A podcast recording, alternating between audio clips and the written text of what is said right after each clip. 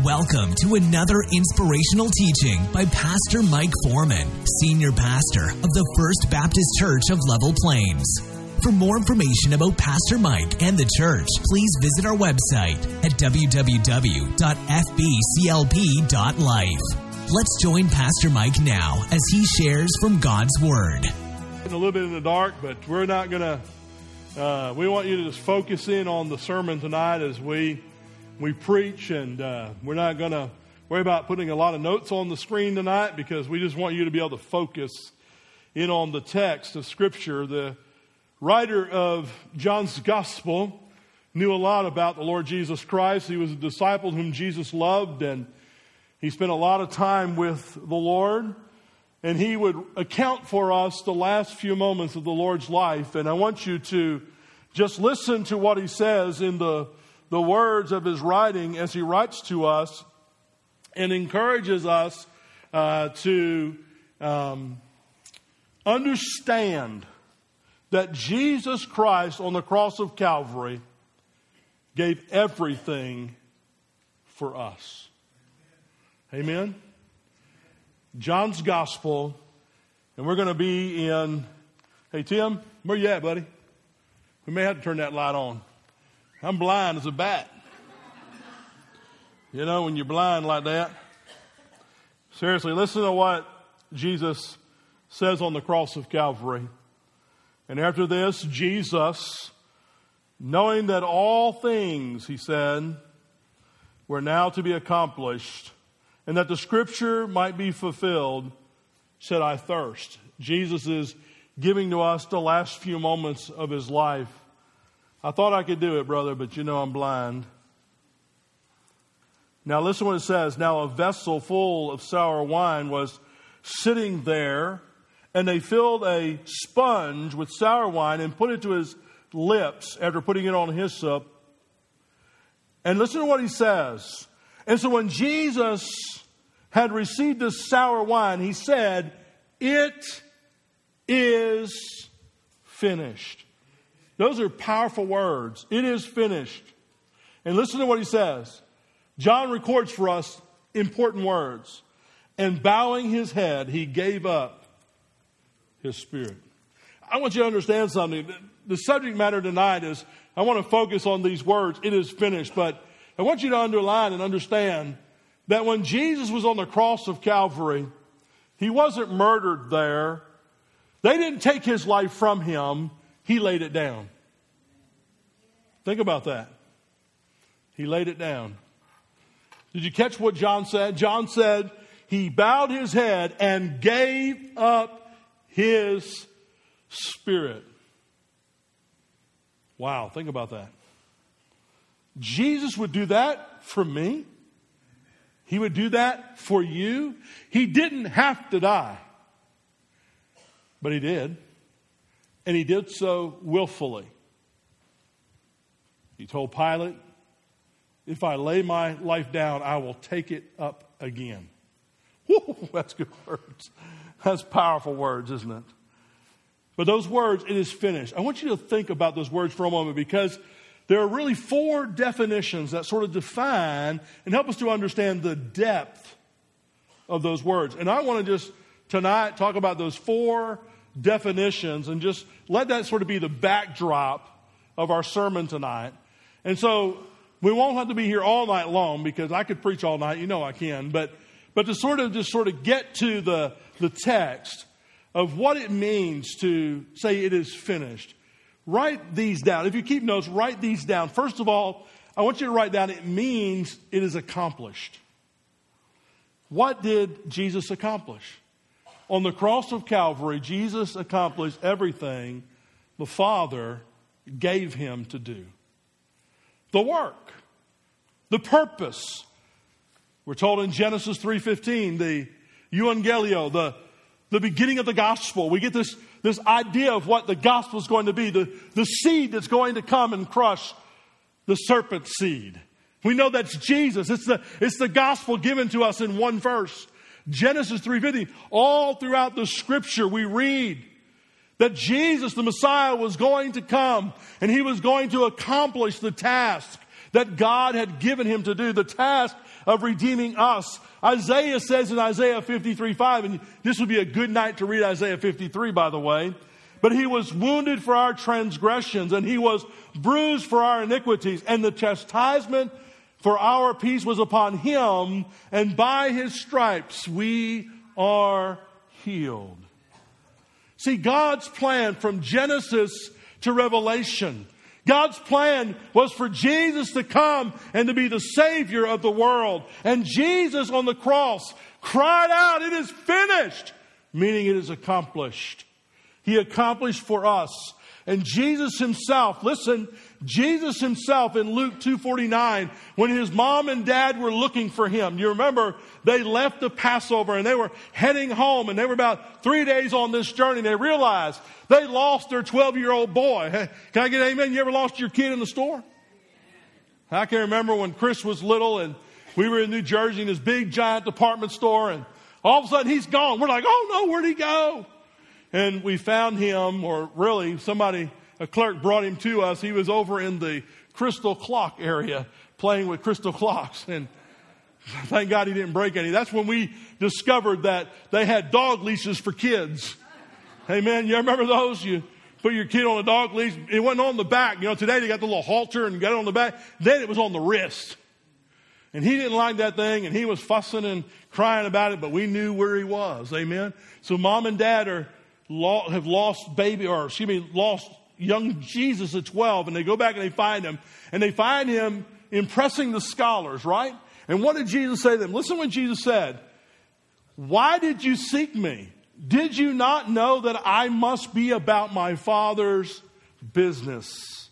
See, his whole life is summed up at the cross of Calvary by accomplishment of the Father's will. He was doing what God had called him to do. Even in the garden as he wrestled, he said, Not my will, but your will be done.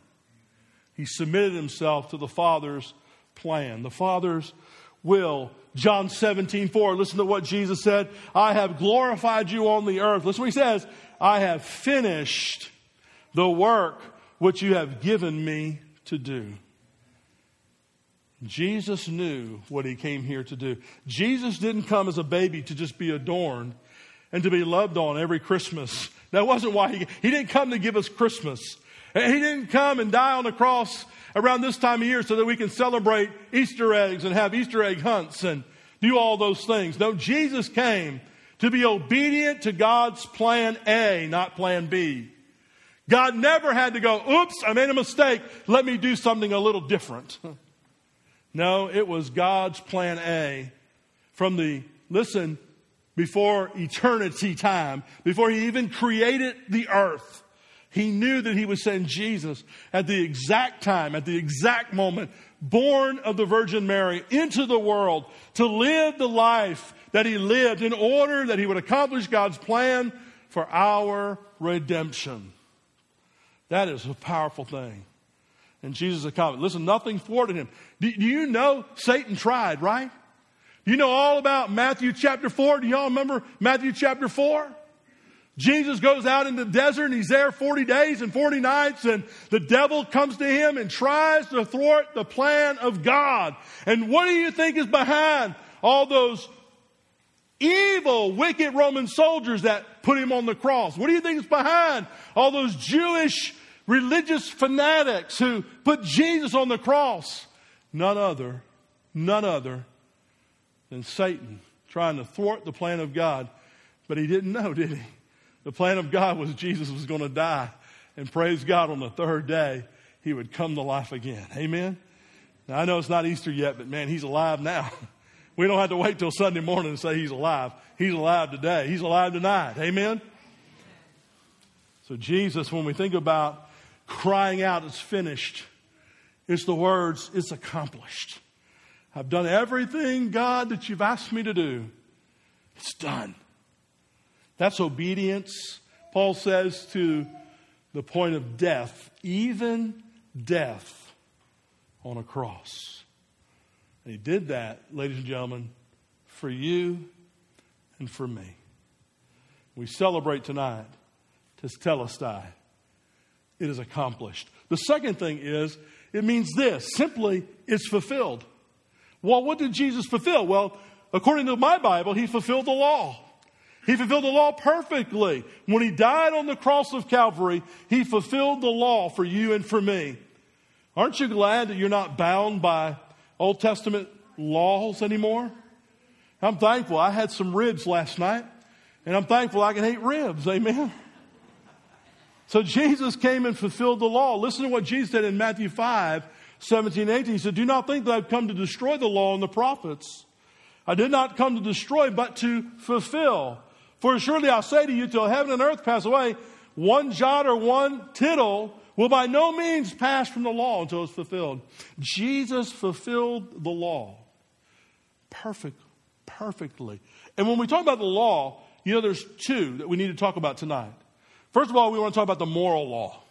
Jesus fulfilled the moral law that God had given Israel. You know what the moral law was, right? We call them the Ten Commandments. And God gave us the Ten Commandments as a moral law. That's why I believe, even as believers today, listen, they are great principles by which we ought to live by in our life. We don't live by laws anymore, but we live by these great principles of the Ten Commandments. We should not have any other gods before God's. Amen? We should not have any images that we worship. Listen, people in churches today, they begin to worship sometimes buildings. Sometimes they begin to worship the things in the building. Listen, we're not to replace God with this stuff. Amen? This, this is going to be burned up one day. One day it's not even going to be in existence. So we come together tonight and we realize that this moral law that God has given us that we ought not have any other. So Jesus fulfilled that perfectly. Jesus never broke the Ten Commandments. He never committed adultery. And don't forget what Jesus said in Matthew 5. Adultery is just not an act.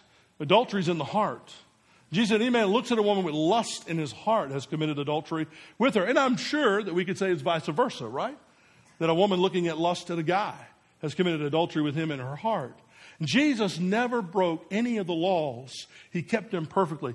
Thank God that he did. Listen to what Peter says about him. He committed no sin. Well, that's simple, isn't it? That helps us to understand Jesus. And listen to Leviticus chapter 11, verse 44. Here's what God demanded. God says, For I am the Lord your God. You shall therefore consecrate yourselves, and you shall be holy, for I am holy. Jesus was able to accomplish the law morally because he was holy. Why? Because he was God. And being God, he was holy. And Jesus, therefore, never sinned. Could he have sinned? Well, we're not going to argue about that tonight because the reality is he never did. Never did. Was tempted, the Bible says, in all ways like us, yet without sin. So he knows what temptation's like. He knows the agony of temptation, but he never gave to it. He never succumbed to the devil's plan, the devil's idea to try to corrupt the sacrifice that God would offer on Calvary's Mount for you and for me. That's pretty good news, isn't it? But understand too that Jesus not only fulfilled the moral law, but he fulfilled the ceremonial law. Well, what do you mean? Well, you know all those commandments that were given to us through the word in the Old Testament, right? That, that he talked about not only about adultery, and he would right away, God would reemphasize adultery through some of the ceremonial stuff, but then we begin to talk about the temple and how you ought to worship in the temple and how God would dwell there and, and that you must come before God with holy and and consecrate yourself before you come into the temple. And, and we begin to talk about the sacrificial system that was given. And, and listen, it wasn't just the, the once a year sacrifice, but there are other sacrifices that were given for different reasons and different purposes throughout the year. And so there was this whole sacrificial system by which the, the people of, of the Jews, the Israelites, they would have to come and they would have to make these sacrifices. Well, Jesus fulfilled all those by becoming the sacrifice himself. And once for all, paying the debt for you and for me by fulfilling the ceremonial law. Well, he really drove the Pharisees crazy, didn't he? Because you know they they tried to talk about you know hey you're not supposed to do this on the sabbath. And jesus had to remind them who owns the sabbath right? And uh, jesus forgave sins and then and they didn't like that. And so jesus had to remind them that he had the authority to forgive sins. And to prove it he told that man that was paralyzed and dropped through the, the roof of the building, he says, Take up your bed and go. And he picked up his bed and he left. Jesus had to constantly remind the Pharisees that their misinterpretation of the law was binding people, it was not freeing them, and that wasn't God's purpose and intent. But Jesus came to free them by fulfilling the whole purpose of the law. Listen, the greatest one, we do not offer sacrifices anymore. Aren't you glad? I don't know if I can handle all the blood and gore. I, I think I would have to say, God, I really don't want to be a priest. you know, I, I enjoy being a pastor. God called me to pastor, and I enjoy that. But if God called me to be the priest, I don't know if I'd like that so much, you know? Had to get bloody and deal with all the sacrifices. And can you just imagine making atonement once a year and the number of sacrifices you had to make on the Day of Atonement? Wow, what a burden. What a lot to do. What a great foreshadowing of the sacrifice Jesus would ultimately make for us. And so there's no longer any need for sacrifice because Jesus took the sacrificial lamb and he became the sacrificial lamb. But you remember, not only did he become the sacrificial lamb to shed his blood to wash away our sins and to make us clean, but here's the awesome thing about it. If you go back to the Old Testament, you find out that there was actually two. There was a sacrificial lamb, but then there was a scapegoat. Think about this for a minute. They would pray over the scapegoat and all their sins would be imputed onto that goat and they would let it go into the wilderness. Jesus not only took our sin upon his own body on the cross as the sacrificial lamb, but he took all of our sins upon himself and carried them far away. Think about that as the scapegoat. That's powerful, folks. That's good news. That's what the gospel's all about. And the reality is, there wasn't anything required of us, was there? It was all of, all of Christ, all of Him, and what He done for us and for me. Well, listen, not only, not only does it talk about us having these laws fulfilled, not only is it talking about us having this accomplished, but listen, it means what we always say it means, right? It is paid in full. We love those words, don't we? We talk about that all the time at this time of year. When we talk about the sacrifice of Christ, we talk about being paid in full. Well, what was paid for? Well, your sin debt. Think about it for a minute. We don't like those words, sin, debt. I talk to a lot of people and you begin to talk about the gospel, and, and they're okay with Jesus being a Savior, and you know, they're okay about, you, you talk about the nice side of that, but when you begin to say, you have the need for him because you are a sinner, they begin to bow up. They begin to say, whoa, whoa, whoa, wait a minute, whoa, whoa, whoa, whoa, whoa, whoa. I'm a good person.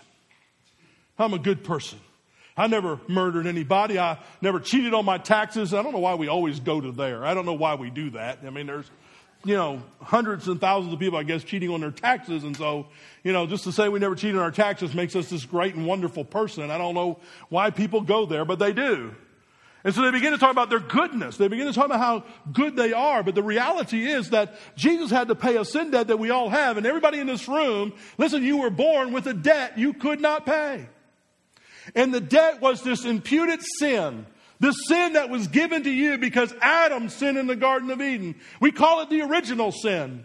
It was given to you. Every single man, woman, boy, and girl born into this world is born in sin. And we don't like that. I know we don't like that. Why is it that Adam sins and I, I get the guilt of that? Why is it that because of him sinning, I'm in his sin? That doesn't seem fair. Well, let's just stop for a minute and ask ourselves Do I ever sin? Do I ever find myself sinning against God? Well, you can just take the Ten Commandments, right? That moral law. Begin to look at the moral law. All ten of them. Has there ever been a time, sir, that you've never looked at another woman with lust in your heart? Have you been free of that all your life? If so, come talk to me. I want to know how you did it. Amen? You with me? We all would have to say tonight that we have found ourselves in a place where we are, yes, we have this imputed sin where, where we are all sinners in Adam, but the reality is, I sinned, so therefore I've proven the very fact that I am in sin in Adam because I'm not free from sinning. And bless my heart, even as a believer in Jesus Christ, born again, my debt being paid in full, my sin being forgiven, past, present, and future, I still find myself like Paul in Romans 7, doing the very things I wish not to do, and the very things I will to do, I do not do. Why is that? Because Paul says that even as a redeemed Christian, I'm living in this flesh. And as long as I'm in this nasty, stinking, ungodly flesh, I'm going to sin. Because the flesh is yet to be redeemed. It will be one day, praise God, amen? It will be redeemed. We'll be glorified perfectly in heaven. If you want to know more about that, come Wednesday night. I'll talk about heaven a little bit. Just a little bit. That's all I know is a little bit. I don't know a whole lot about heaven. But listen to what Paul says about us being in sin. Therefore, just as through one man sin entered the world, and death through sin, and thus death spread to all men because all sinned. Did you catch what he said? Death spread to all men. He says in Romans 6:23, the wages of sin is death. See, the debt that you and I owe, we could not pay because we did not have the means to do so. It's not that, not that God's looking for money. God's not looking for money. And what God's looking for is the perfect lamb. He's looking for the perfect sacrifice of the lamb who was slain, who was without sin. God is looking for you and I to surrender our lives to the work of Christ on the cross. See, too many of us in this room, we think that, you know, this, this debt, we can, we can sort of pay this debt by doing some good things. You know, we can, we can go to church and, you know, be faithful there. And if we're just faithful in church, that's going to sort of tip the scale. It's going to pay the debt that we owe. Or, or maybe we think we just give our, our money generously to different causes around the world or to a church that we think that, well, we're sort of tipping the scale in the right way. The reality is, unless you have been redeemed by the blood of Christ, there is nothing you can do to change the fact that you owe a debt that has not been paid and you cannot pay it. Only Jesus can do that. And the good news tonight is that God did not send Jesus as a strong armed man to come to the world to hold us ransom and to make us pay up. That's not what Jesus did. Matter of fact, Jesus said, The Son of Man did not come into the world to condemn the world, but that the world through him might be saved. He didn't come to be the strong armed man, he came to die in our place and to pay the debt that we could not pay. How awesome is that? I couldn't pay it, so he paid it for me. But here's why it's even more so a greater thing he never did anything that deserved death. He, being God, was really the offended party. When we think about sin and our sin against God, it was against his son Jesus as well, because he's God.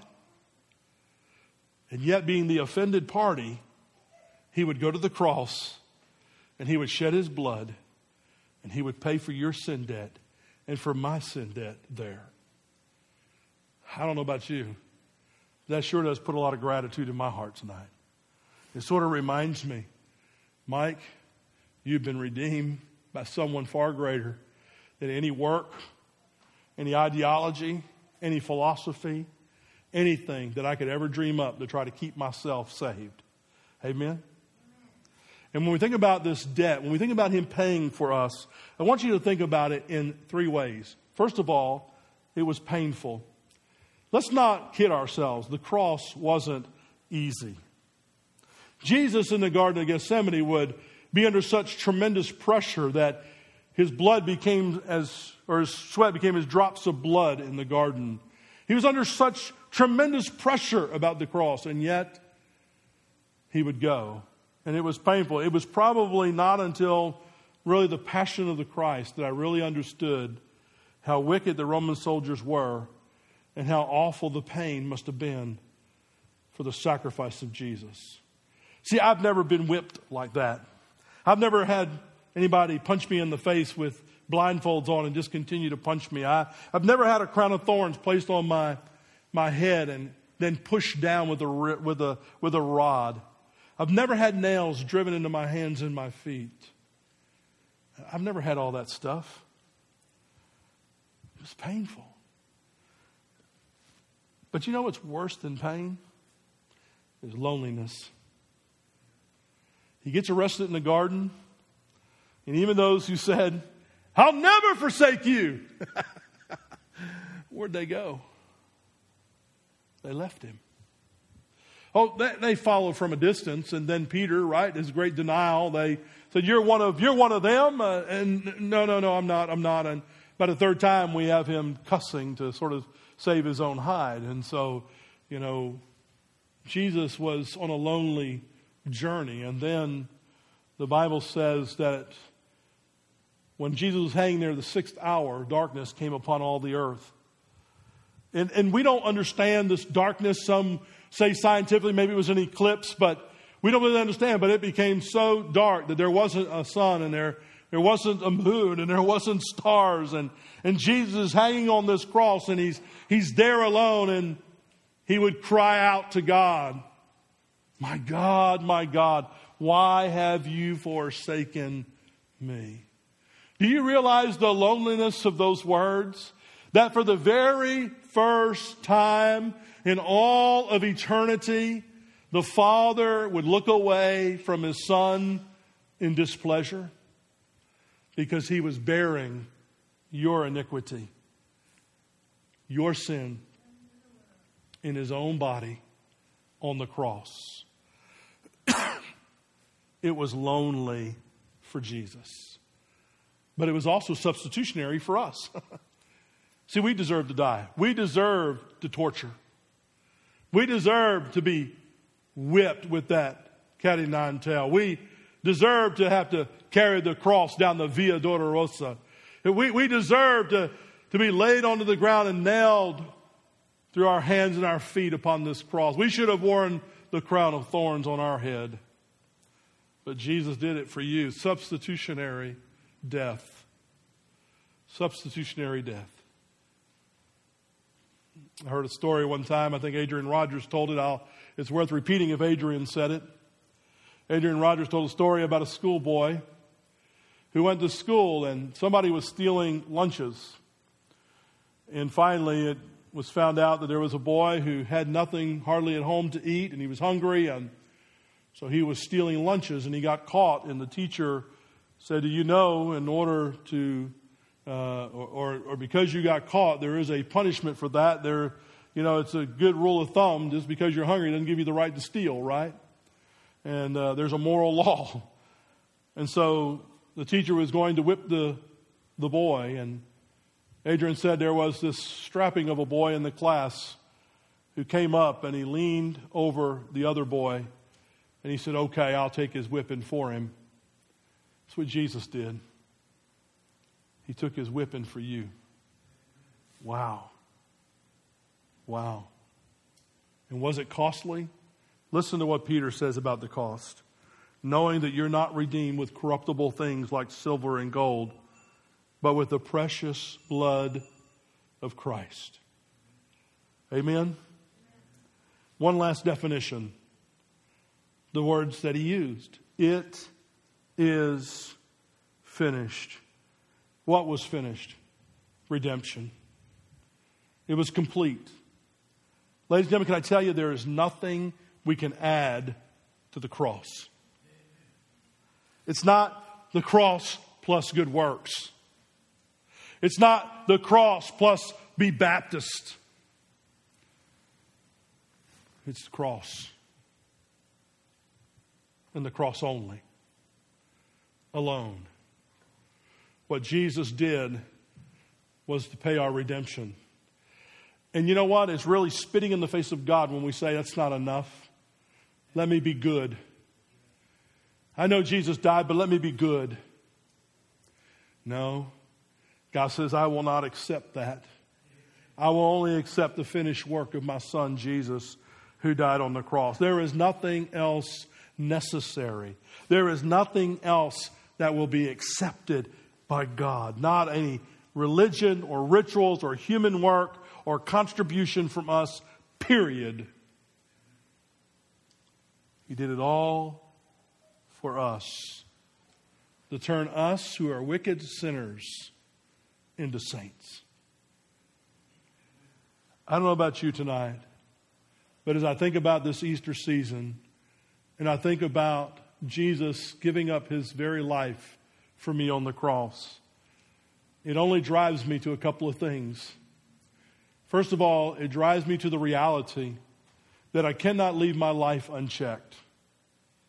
As a believer in Jesus Christ, I do not work for Him in order to earn my salvation. I do not try to live my life holy because I'm earning my salvation. But it sure is, I don't know the words, but it sure just makes reasonable sense that if my Savior would go through all of that for me on the cross of Calvary, certainly I can dedicate my life wholly to Him. Amen?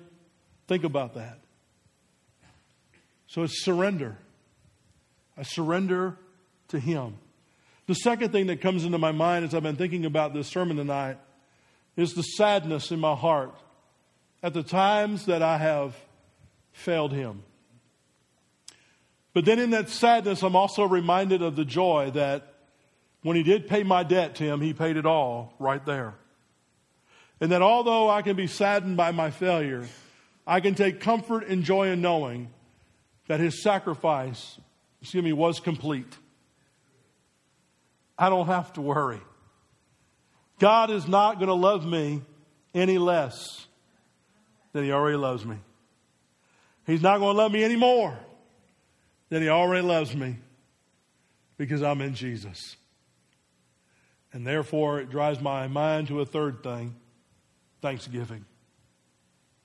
I can't help but celebrate that my Jesus would pay all that debt for me, to ransom me, to save me out of the slave market of sin and make me his child, is with me every day. He promised that all those who come to him will in no wise be cast out. He said, and everyone that comes to him will never, I love this, never be disappointed. How awesome is that? Folks, I know it's somber to think of the cross, but it ought to be a time of celebration because the greatest debt that you and I ever owed was paid perfectly on the cross of Calvary by Jesus Christ, who said, It is finished. And then he bowed his head and gave up. They didn't take it, gave up his life for you. Let's pray. Thank you for listening today. And remember, you can find more information about Pastor Mike and the church at our website, www.fbclp.life.